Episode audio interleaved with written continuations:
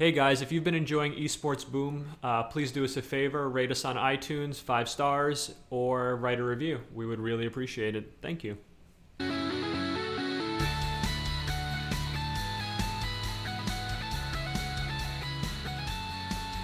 Welcome to a new episode of Esports Boom, your weekly esports business wrap-up podcast. Um, as always, I'm joined by my co-host, Anton Ferraro. Anton, how are you doing?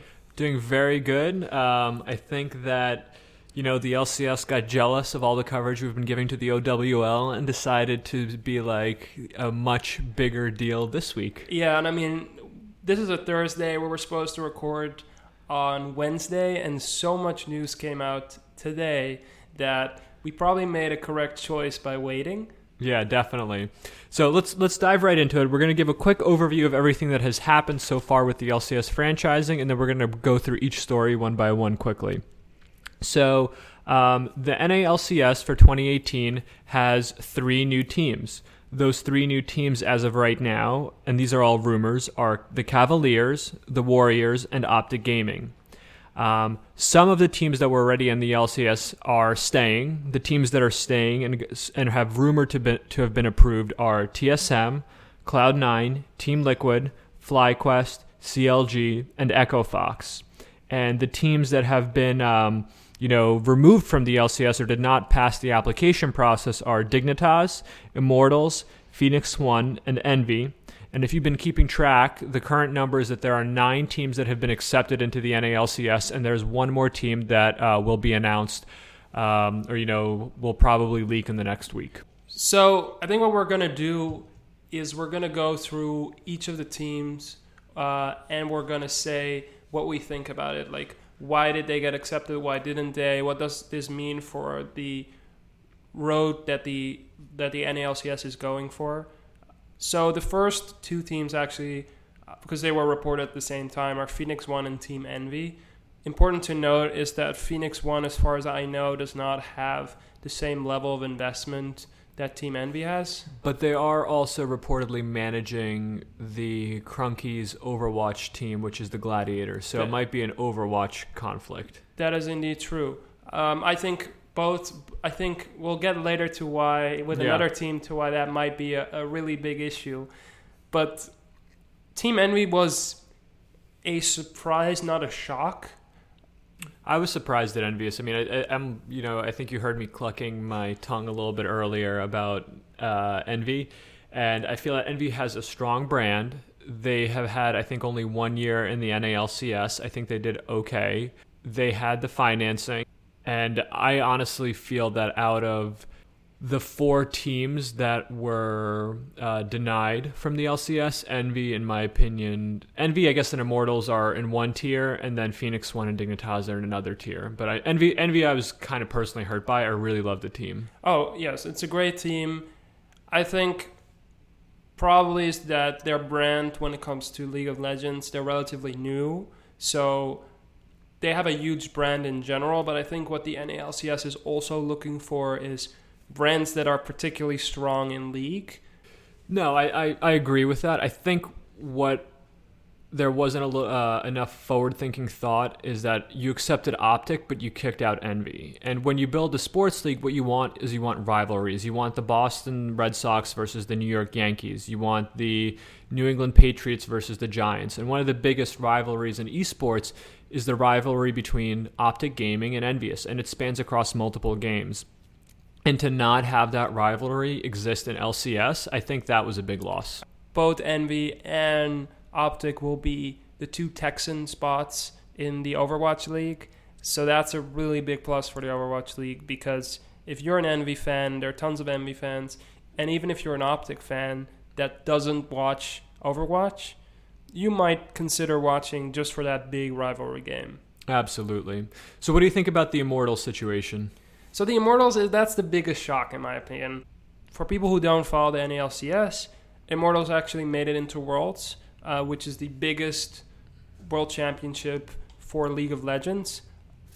They weren't the, the strongest team because North America is notoriously um, not as good as, as well, the Korean teams primarily. North America in at Worlds for L C S is like Team U S A at the World Cup. You know, you always cheer for them, but they tend to disappoint you. Yeah, um, although I, I would I would like to argue that's from to twenty eighteen that might be completely different when we have franchising. Yeah. Immortals is the biggest shock because they have an extremely strong brand. People have been saying that, you know, they've been hiring some credible hires. They...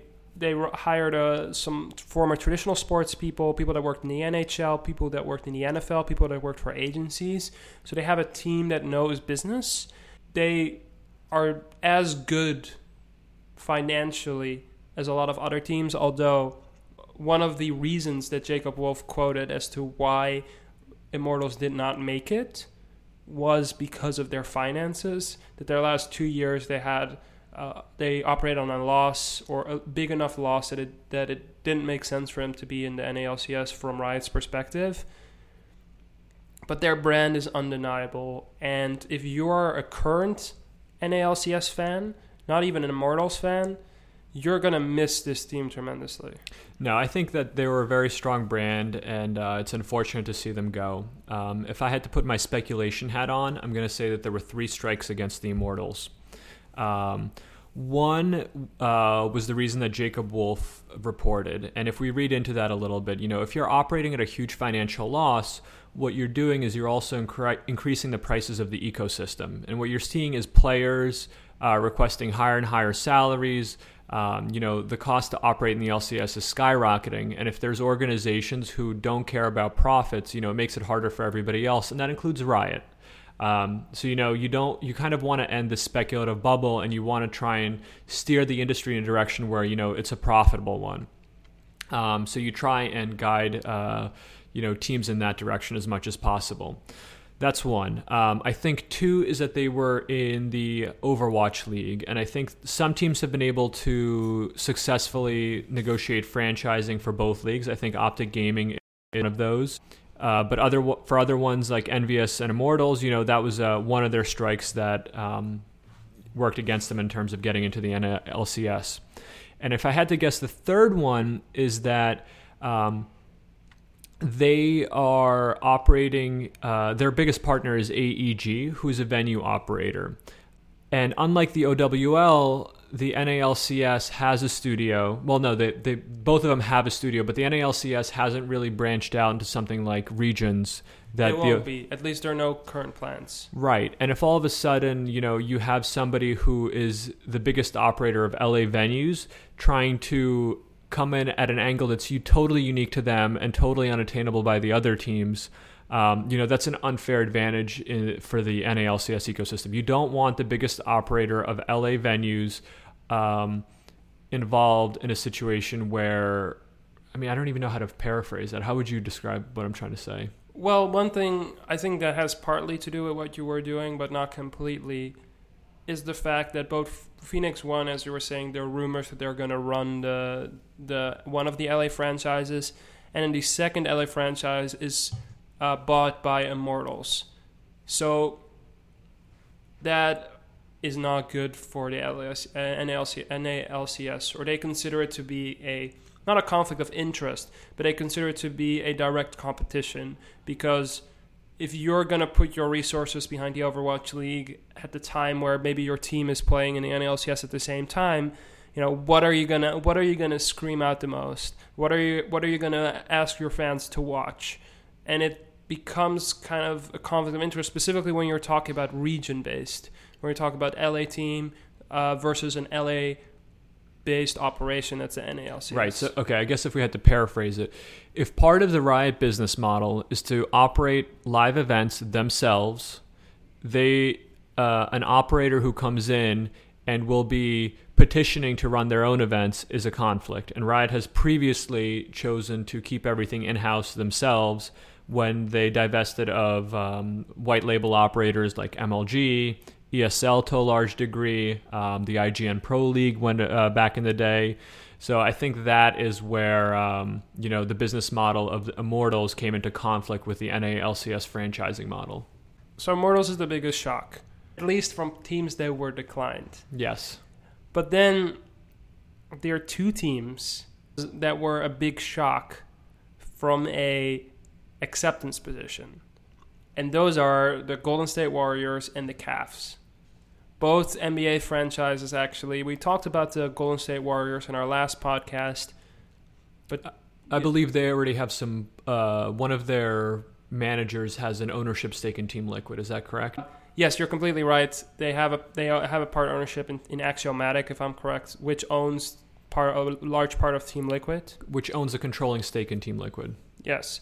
This week was announced that the Cavs, well, today actually, that the Cavs now ha- have a franchise in the N A L C S, and they're going to hire Nadeshot, a Call of Duty legend, a streamer personality, to run their managerial ops, which is pretty surprising. I wonder, Anton, with your background in Call of Duty, I'm sure you're familiar with Nadeshot. Like, what are your thoughts on this? So I love Matt. Uh, Matt has been around the block in esports many times. You know, he's very well versed in the industry. Um, he's gone through multiple different contract negotiations and different situations, and he has survived, which is definitely admirable, and he has thrived.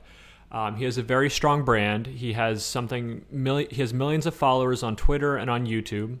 He was part of OpTic Gaming. He was a part owner of OpTic Gaming, and then uh, divested himself of it and started his own brand, which was one hundred Thieves.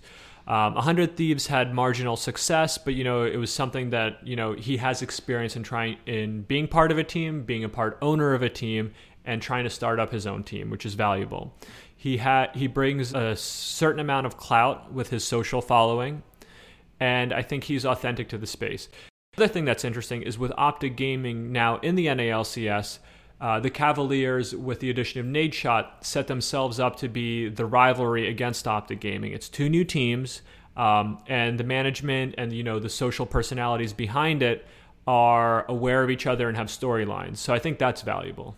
It's very valuable. I mean, the big the big elephant in the room is he has no league experience, but it was I'm sure that they're going to hire some some. business people, some managerial staff that knows the L C S well, that has experience, maybe some a coach that can help him with the with the actual staffing. Managerial ops, obviously, it's a it's a random title because he's he's I don't think he's going to be the day-to-day League of Legends person. I think he's going to be more of a strategic guy that looks at the brand of the team. Arguably, he's going to use his his cloud, like you said, to drive traffic. Uh, and I'm pretty sure that a hire like Nadeshot shows that the Cavs have bigger plans than just... That was going to be my follow-up question. With these new teams like the Warriors, the Cavs, um, do you anticipate them expanding into other games? I don't know about the Warriors. The Cavs... So the Cavs, they are, um, their owner already has some hands in esports indirectly.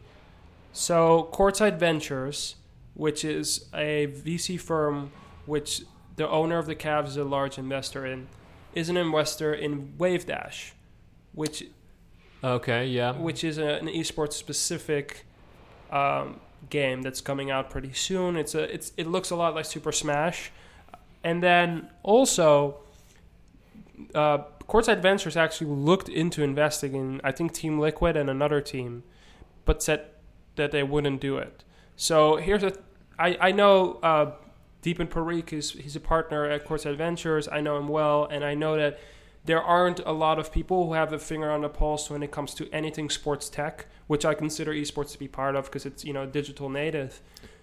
So they know esports, and I'm pretty sure that they have bigger plans than just League. No, I mean, it seems interesting. Okay, they've diversified their portfolio into owning a team in the N A L C S, which is considered right now the best R O I. I mean, comparatively, we'll see how the O W L does, but the N A L C S seems like a safer bet. And they've invested into a game. The Wave Dash guys are brilliant. They have tons of experience building games. They know their community. And the F G C is a great niche that, you know, I don't think has been tapped into that well from the perspective of games as a service. You know, the only games as a service model that I feel is successful right now is probably Injustice. Everything else has had marginal results. But yeah, and then I, let's talk about the third edition, OpTic Gaming. What do you think about that one? I think it's great. Yeah, I think OpTic Gaming somehow came out, um, Slasher was tweeting about this earlier, on top of everything. They are in the O W L, they are in the N A L C S, They have a C S G O team. They have a Dota team. And what is the fifth game that I'm missing right now? There was a f- the top five esports games. Um, it'll come C O D? To us. I think C O D maybe, but it was another game. But it's, you know, OpTic Gaming did really well for themselves. Hector and his team are the best out there when it comes to building a brand. They have managed to get the kind of fifteen to twenty, twenty-five-year-old market really well, uh, particularly through their YouTube videos. Each and every one of their players is a brand themselves. Very similar to if you look at like the YouTube houses that a lot of these YouTube content creators live in. They've basically recreated that for esports. Well, I don't think they recreated it. I think they created that. Ar- yes, you can argue that. But they are... So each and every person has a storyline. They're intermingled with, with players from other teams. All of a sudden, they're buddies. So it gets you more into the stories of the players and the t- OpTic as a whole. A Greenwall fan, which is the, the the nickname for OpTic, if you're a Greenwall fan for for Dota or for Call of Duty, when they're playing in the international, you're going to root and you're going to watch it just because that that brand is so strong. Specifically, if you're planning on building an Overwatch League brand, which you have to rebrand yourself, so you can't use the, the OpTic Greenwall brand, I think it's it's it's from all of the teams, it's going to be the easiest for OpTic because they already have such a massive fan base. But if you're going into the N A L C S and you can use your existing brand to leverage that and gain new fans, out of all the three new entrants, I think the biggest force to be reckoned with is OpTic. Yeah, I think um, I wouldn't be surprised if the N A L C S makes OpTic rebrand for it, um, which would be, you know, unfortunate from a Greenwall fan perspective, but understandable from Riot's. Um, but yeah, no, Hector did an, an incredible job. Um, I think the other thing that he should be commended for is um, if you look at the career of an esports athlete, a lot of times these guys will play for their teams and then their teams will kind of cut them loose after they uh, their performance goes down. Hector has kind of kept a lot of his guys on board at the gaming house and pivoted them or evolved them into just pure YouTube creators. So where other esports teams have basically just, you know, severed ties with players, Hector's players have stayed as part of the OpTic brand and they've become these, like, you know, um, gathering points for fans that, you know, OpTic isn't losing fans, it's continually gaining fans. And just to um, to go on that, so if you're a traditional sports team, even if you're an esports team, particularly a traditional sports team, the most important thing for you when investing in esports, besides the obviously R O I based on franchising, is the creation of content. Mm-hmm. These teams, all these traditional sports teams, they are eager to create content. They have content teams that are doing nothing a couple days a week when the team isn't playing, when the team isn't doing anything that's necessary, but they want to create more content. So here, here's the thing that I think is going to be a pain fo- point for these traditional teams. They're going to come into these situations with the perspective and the experience of creating content for the N B A. And I think that the model for esports is totally different, and the expectations of esports fans uh, in terms of how esports pro athletes communicate with them is different than traditional athletes. Agreed, but I do think there is a place for the storytelling aspect, meaning knowing a little bit more. I think OpTic Gaming is, is an exception because of the person-to-person style of vlogging that they're doing, where you literally see you you see when they, when they eat, you see when they talk with their friends, you see when they use the bathroom. So that's too, that's very, very personal. But if you're taking a Immortals approach, which is more professional-esque looking, then it, they can really value the team aspect or value a, a professional production when it comes to telling of the stories, because a lot of these players have very interesting stories. The type of content creation, the team house visits, the look at how we practice has been out has been done too much, and this type of in-depth storytelling, going visiting the parents, going to see, to interview them and ask them how how they how they experience the situation and how they have helped their their kid become this humongous superstar. There isn't a, there isn't a lot of that, and I think fans might be might be might appreciate that. All right, so, you know, some fair points there, um, and I think that the other thing that we want to talk about are the teams that got to stay in the L C S. So those teams are Cloud nine, Team Solo Mid, C L G, FlyQuest, and who's the team that I'm missing right now? Team T S M, Cloud nine, Team Liquid, C L G, and FlyQuest. Yes. That's five. Yep, and I believe those are the ones that got to stay in. So which one of those to you was most surprising, and which one of them was... I mean, what what do you think about all of them? So let's just go through the list. So I think T S M and Cloud nine, and possibly Team Liquid as well, were no-brainers for me. We missed Echo Fox. We'll get to that later. Yeah. But I think T S M, Cloud nine, Team Liquid are no-brainers. They are these humongous brands. They're, they're doing financially really well. Um, even T S M, which until now has not gotten officially announced that they have an investor or anything, they were so sure that they would get in, in the league. They said, we're not even going to look for an investor until we get into the league, because our valuation obviously then is a lot higher.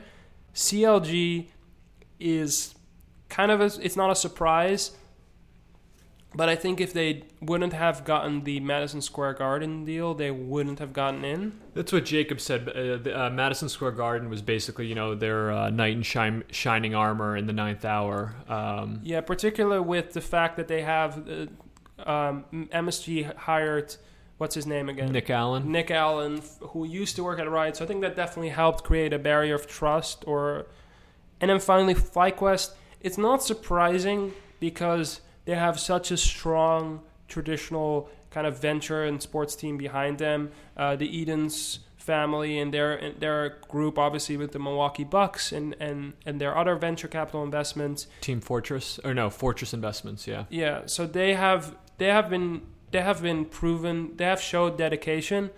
Uh, it could have been them. It could have been Team Dignitas. Team Dignitas, fortunately, is out.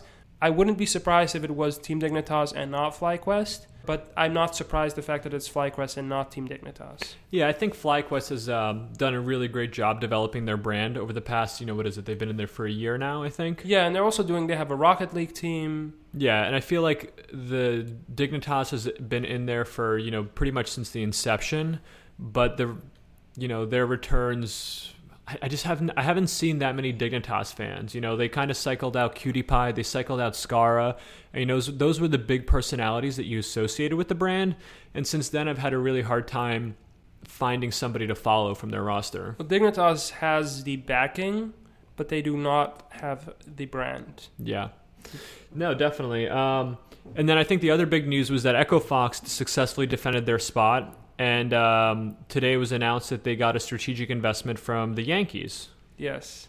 How do you feel about that? So, first I'll talk about the fact that with the with the league spot, Echo Fox, Jace Hall, and obviously Rick Fox are very have a very specific vision when it comes to their team.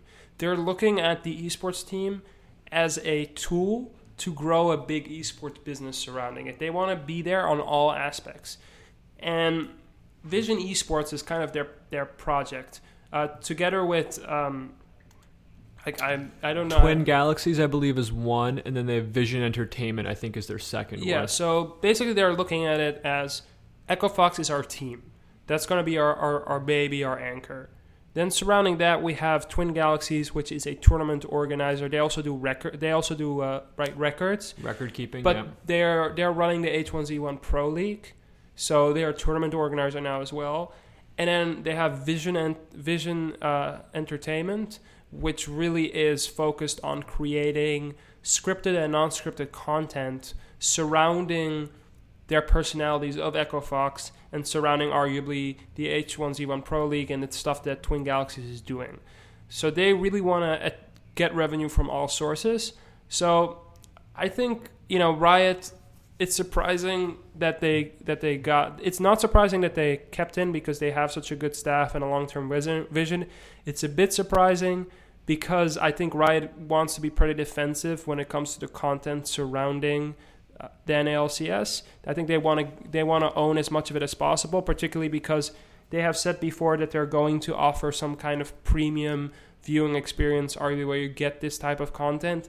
And the fact that now they have a team which with arguably the strongest content strategy long term is pretty surprising. Yeah, so I think, you know, if we're going to be if we're going to look at conspiracy theories and, you know, just explore that angle, I believe that T S M, Cloud nine, Liquid, and C L G are all part of the P E A, which is the Professional Esports Association. Um, and I know that Echo Fox is not, or last I heard they weren't. And I think from Riot's perspective is, you know, they don't want to only accept teams in the P E A because at that point they're negotiating against a totally united front. So by putting in a partner who, you know, is, or putting in a, accepting a team that is not part of the organization helps Riot to maintain their, um, you know, leverage in negotiations. You know, it doesn't totally swing it in the favor of the teams. Yeah, that's true. Uh, I'm just happy, I think, for the future of the N A L C S that Echo Fox is in there. I just want to end up this kind of big wrap-up that we've been doing by posing you a question.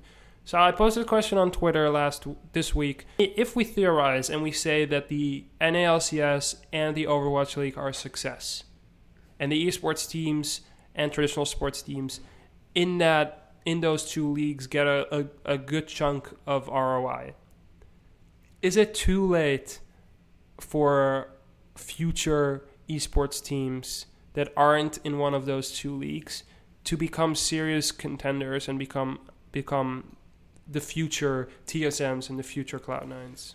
Sure. Um, I'm going to answer that with a very direct yes. Um, for one, the N A L C S, has, I believe, has gone on record saying that next year they're going to expand the N A L C S to twelve teams. So there's t- two more guaranteed slots. They're going to be, or two more promised slots that are going to be in the N A L C S next year. Those are, you know, goals for other teams to aspire to. I think the O W L is interested in expanding um, the size of their league. They and are if, very interested. Yeah, and if there's an R O I which is uh, from the, the O W L, then yeah, there's room over there as well.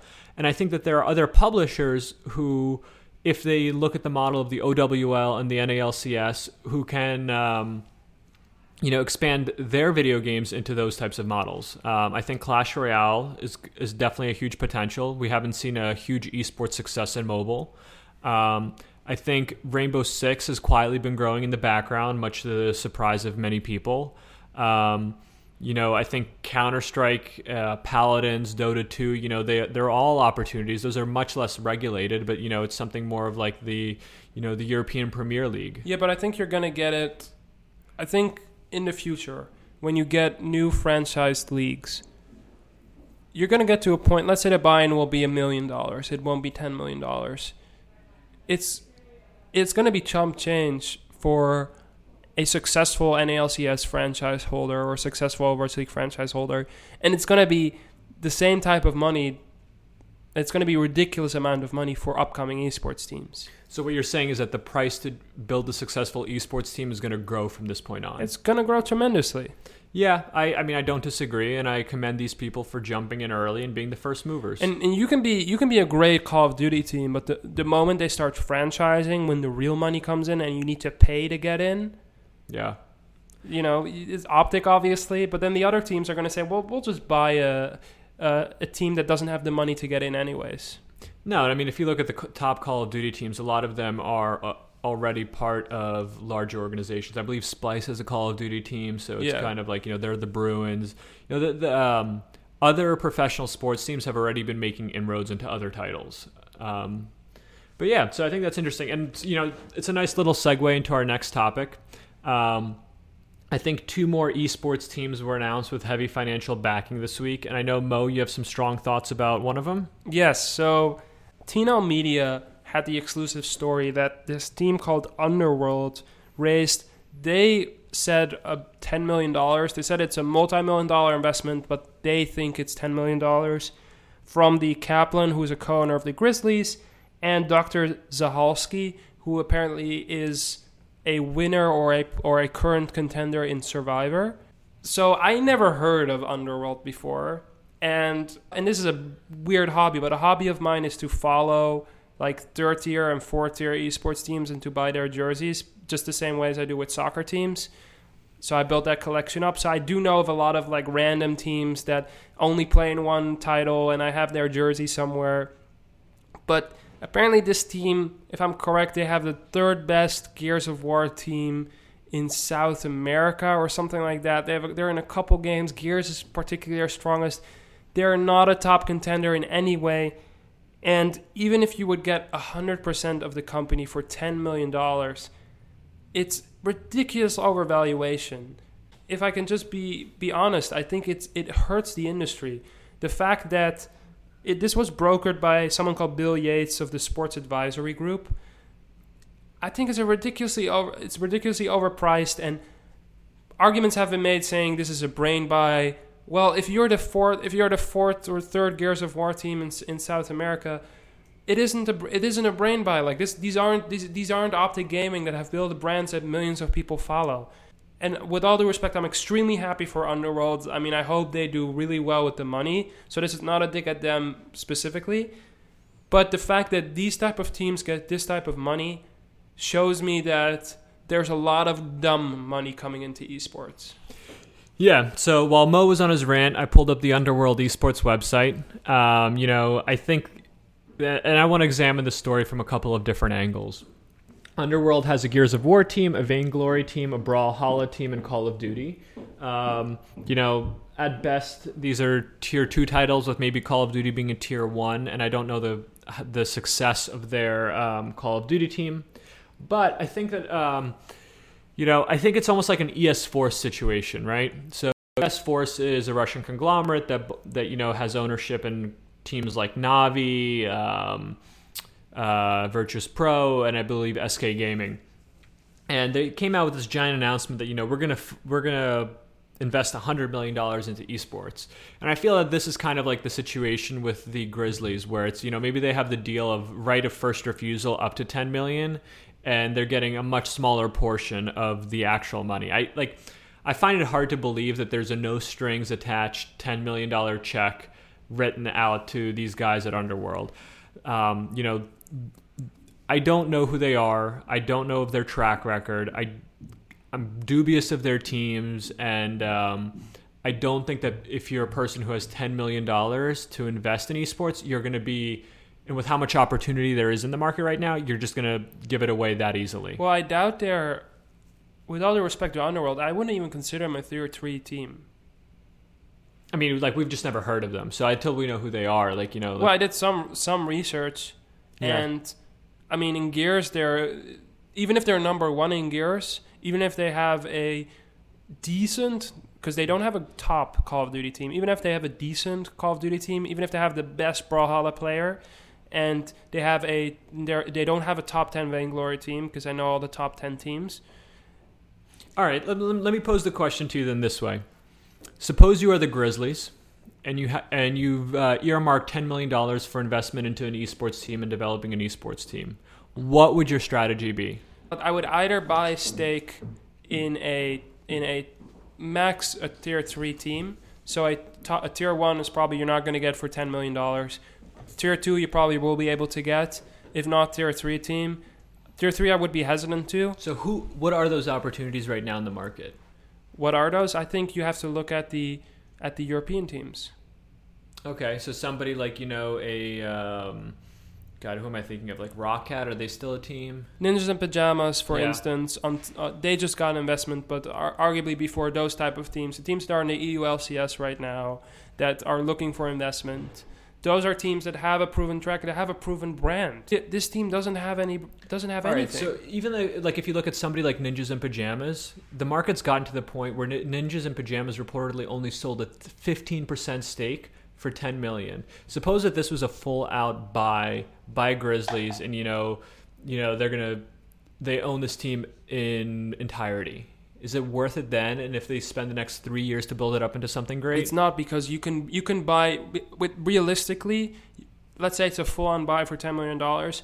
I wouldn't give a million dollars for this team. You can give it for a, you, I'm, I'm sure you can you buy. You can build something from scratch. You can build something from scratch with ten million dollars that is way better. You can you can buy all the top players in these teams, build your own brand for ten million dollars. But then what if it's just their operating budget? What if they, like, you know, they... they The the money is, you know, their budget to build something from scratch, and that's it. Like, they didn't really buy anything. I mean, that's what this deal feels like. Well, then it's, it's the question, like, would you rather buy a team that hasn't reached to the top in any relevant esports title, and the relevant esports title that they're playing in, they're at most a contender for a decent place.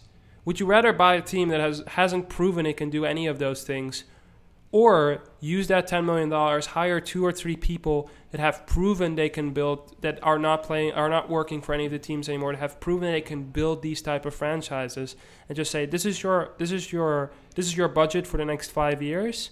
We want you to build a an incre- a, a great franchise. So I th- that feels to me like the Underworld deal. Okay, I, d- I don't think they have proven anything. No, but we'll see. I mean, I don't know. I it just. You know, they feel to me like Sliver T V. We're just beating up on them, and then next week, you know, they're going to come out with a headline where... Like I said, I don't... I've been beating on them now. I don't... I'm extremely happy for Underworld, and I hope... I really hope that they use this money to build an incredible franchise, and I hope I've been proving wrong. I am just... I'm just extremely annoyed, to say the least, at the fact that this these type of these type of teams, like the teams that are in this type of realm... that don't have a fan, a big fan base, that are not contenders to win any relevant esports titles, are getting this type of money. Yeah. No, it's definitely, uh, the market has reached a fever pitch. Yeah. And the, I think the other team that uh, was announced this week is one of the founders of StubHub, uh, is going to build a Las Vegas-based esports team. Um, you know, kind of a different announcement. He basically just said that he's going to build something from scratch. Um You know, great to have more investors in the space, you know, probably a better headline than what we saw with Underworld. They signed a pretty good P U B G team, I think. Yeah, P U B G is a good good place to be in as well. It's great, especially if you're looking to build something from scratch. You can totally take risks, players. Salaries obviously have gone up a lot in P U B G, but they're still nothing compared to major esports titles. Yep. So it's, it's, a, it's a great risk you can take.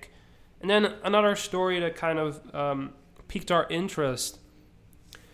We haven't really gotten into any legal stories, but this story, because these are two really big brands, one in traditional sports and one in esports, it was worthwhile to talk about it.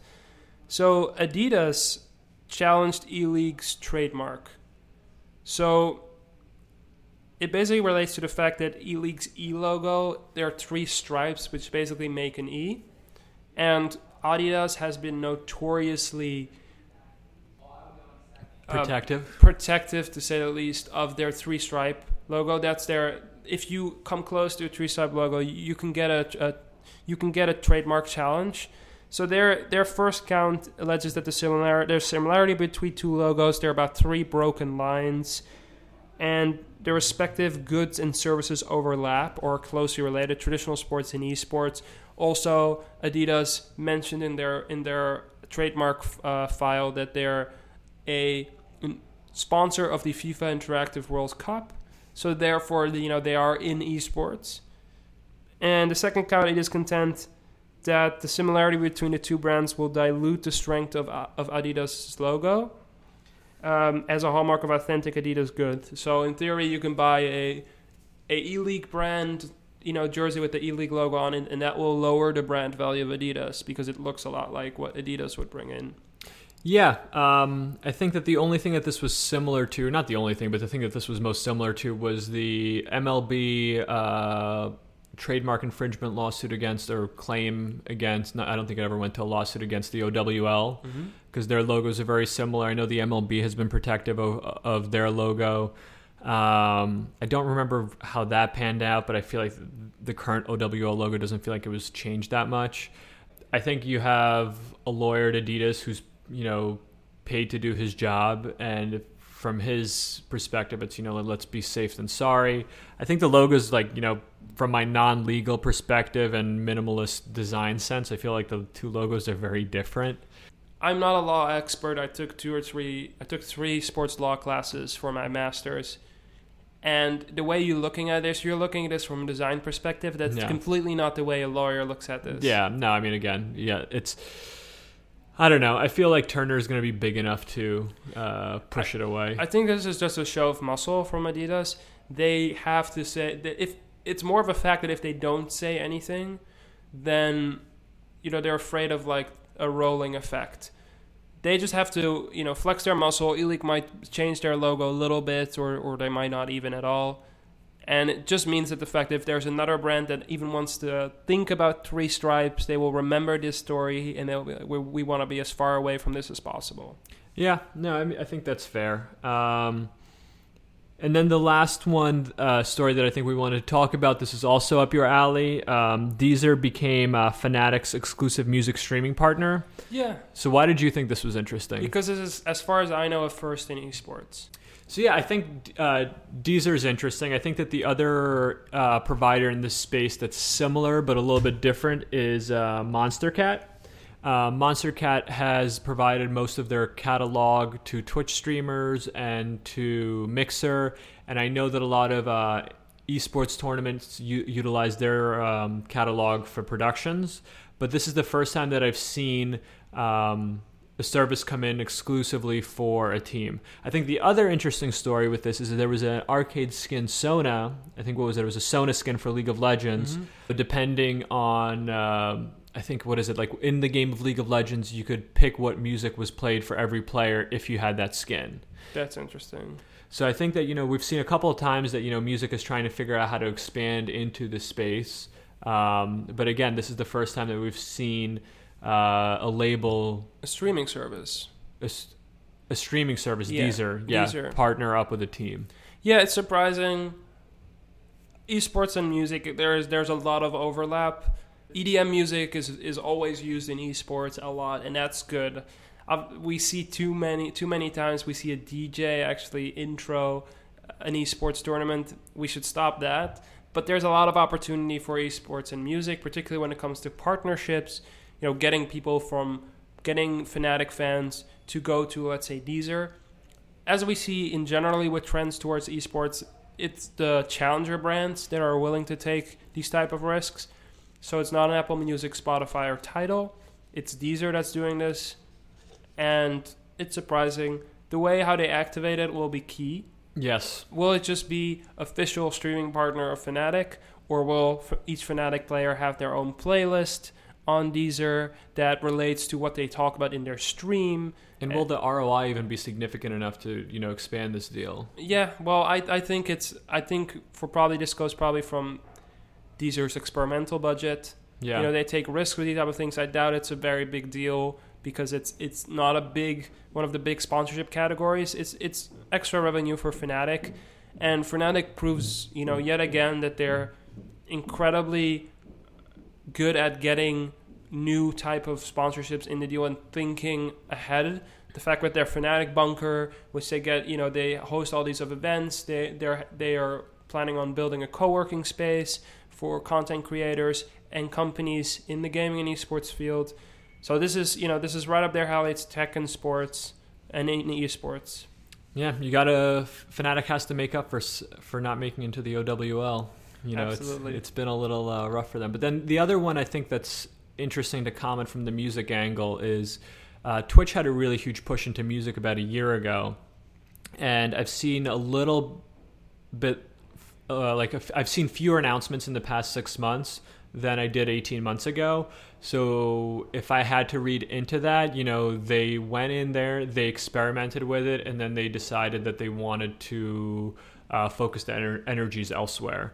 I, I've seen T-Pain, you know, he's kind of become a streamer, and, you know, that's a great way for him to activate with his audience. But I don't remember, you know, as much promotion for a music festival like Ultra as there was a year or two ago on Twitch. Yeah, well, too often a lot of these brands, and kudos to Twitch for trying it, they think they can take esports fans like music, therefore we can take this, this concert, we can stream it on Twitch, and it'll get, you know, great viewership because they like music. Where a T-Pain approach is a lot more successful because T-Pain is a great musician, but he gets gaming. Yeah, and he's, he's, a, a, he's an entertaining streamer. He's very entertaining, so he just happens to be an entertaining streamer. He can then obviously play his own music in the background. He can uh, ask people to buy his songs or do type of things. He can sell sponsorship deals for his stream, and that's a way to make revenue. So I think a better approach for Twitch, and they probably sure have tried this, is to go to major labels and to tell them, hey, let's sign partnership deals. Which one of your streamers... Uh, which one of your your your singers, you know, that's that's building a buzz, loves gaming and, and games two hours a day anyways, why not put them on Twitch twice a week and they can gain a, a massive following? Yeah, I mean, I, I think that just music labels are um, defending whatever ter- ter- territory they have left, and it's making negoti- It's probably making negotiations with them a little bit harder. By the way, did you see that T-Pain Connect four video? No. That was a great one. So he, T-Pain was live streaming. There was another major, I think, like Minecraft streamer that was on at the same time. And um, uh, his fan base went into T-Pain's uh, chat room and started talking crap to T-Pain, and then T-Pain's just and then T-Pain's fans went into the, the Minecraft streamers' um, chat room and started talking crap. And this was not either T-Pain or the streamer talking crap to each other. It's just the fan base wanted them to to fight, and they played like a Connect four game. It was honestly one of the mo- most hilarious videos I've seen, like in the past month or two. Well, yeah, and I think. Underrated, and it was authentic. Yeah, underrated. It only works when the streamers are actually authentic. It doesn't work if you, oh, you know, people are on Twitch. Let's go on Twitch and stream. And I don't really know games, and I don't get it. I don't want to put in fifty hours into Overwatch before before I stream because I, you know, T-Pain just likes Overwatch, so he'll stream Overwatch. Yeah, and it plus it helps for me personally that he's one of my favorite artists. Uh, so the fact that I can see th- this type of artist go and proudly proclaim that he's a gamer and he loves esports is is is only going to there's only going to be more of that in the future. Definitely. So I think this was a pretty good episode, um, Mo. I think that and it covers most of the topics I wanted to hit on. Is there anything else you want to? No, but as as always, um, it's in, we said it last time, but please uh, leave a review or rate us on iTunes. It really helps a lot. Uh, I've heard the good news. Starting next week, we'll be on Google Play. Woo! You can find us on Stitcher. You can find us on Blog Talk Radio. And where can people follow you on Twitter, Anton? Uh, you guys can find me on Twitter at JokerCan'tSpell. And Mo, where can people find you? You can find me on M R E I S E N M A N N. And we'll see you next week. Thank you.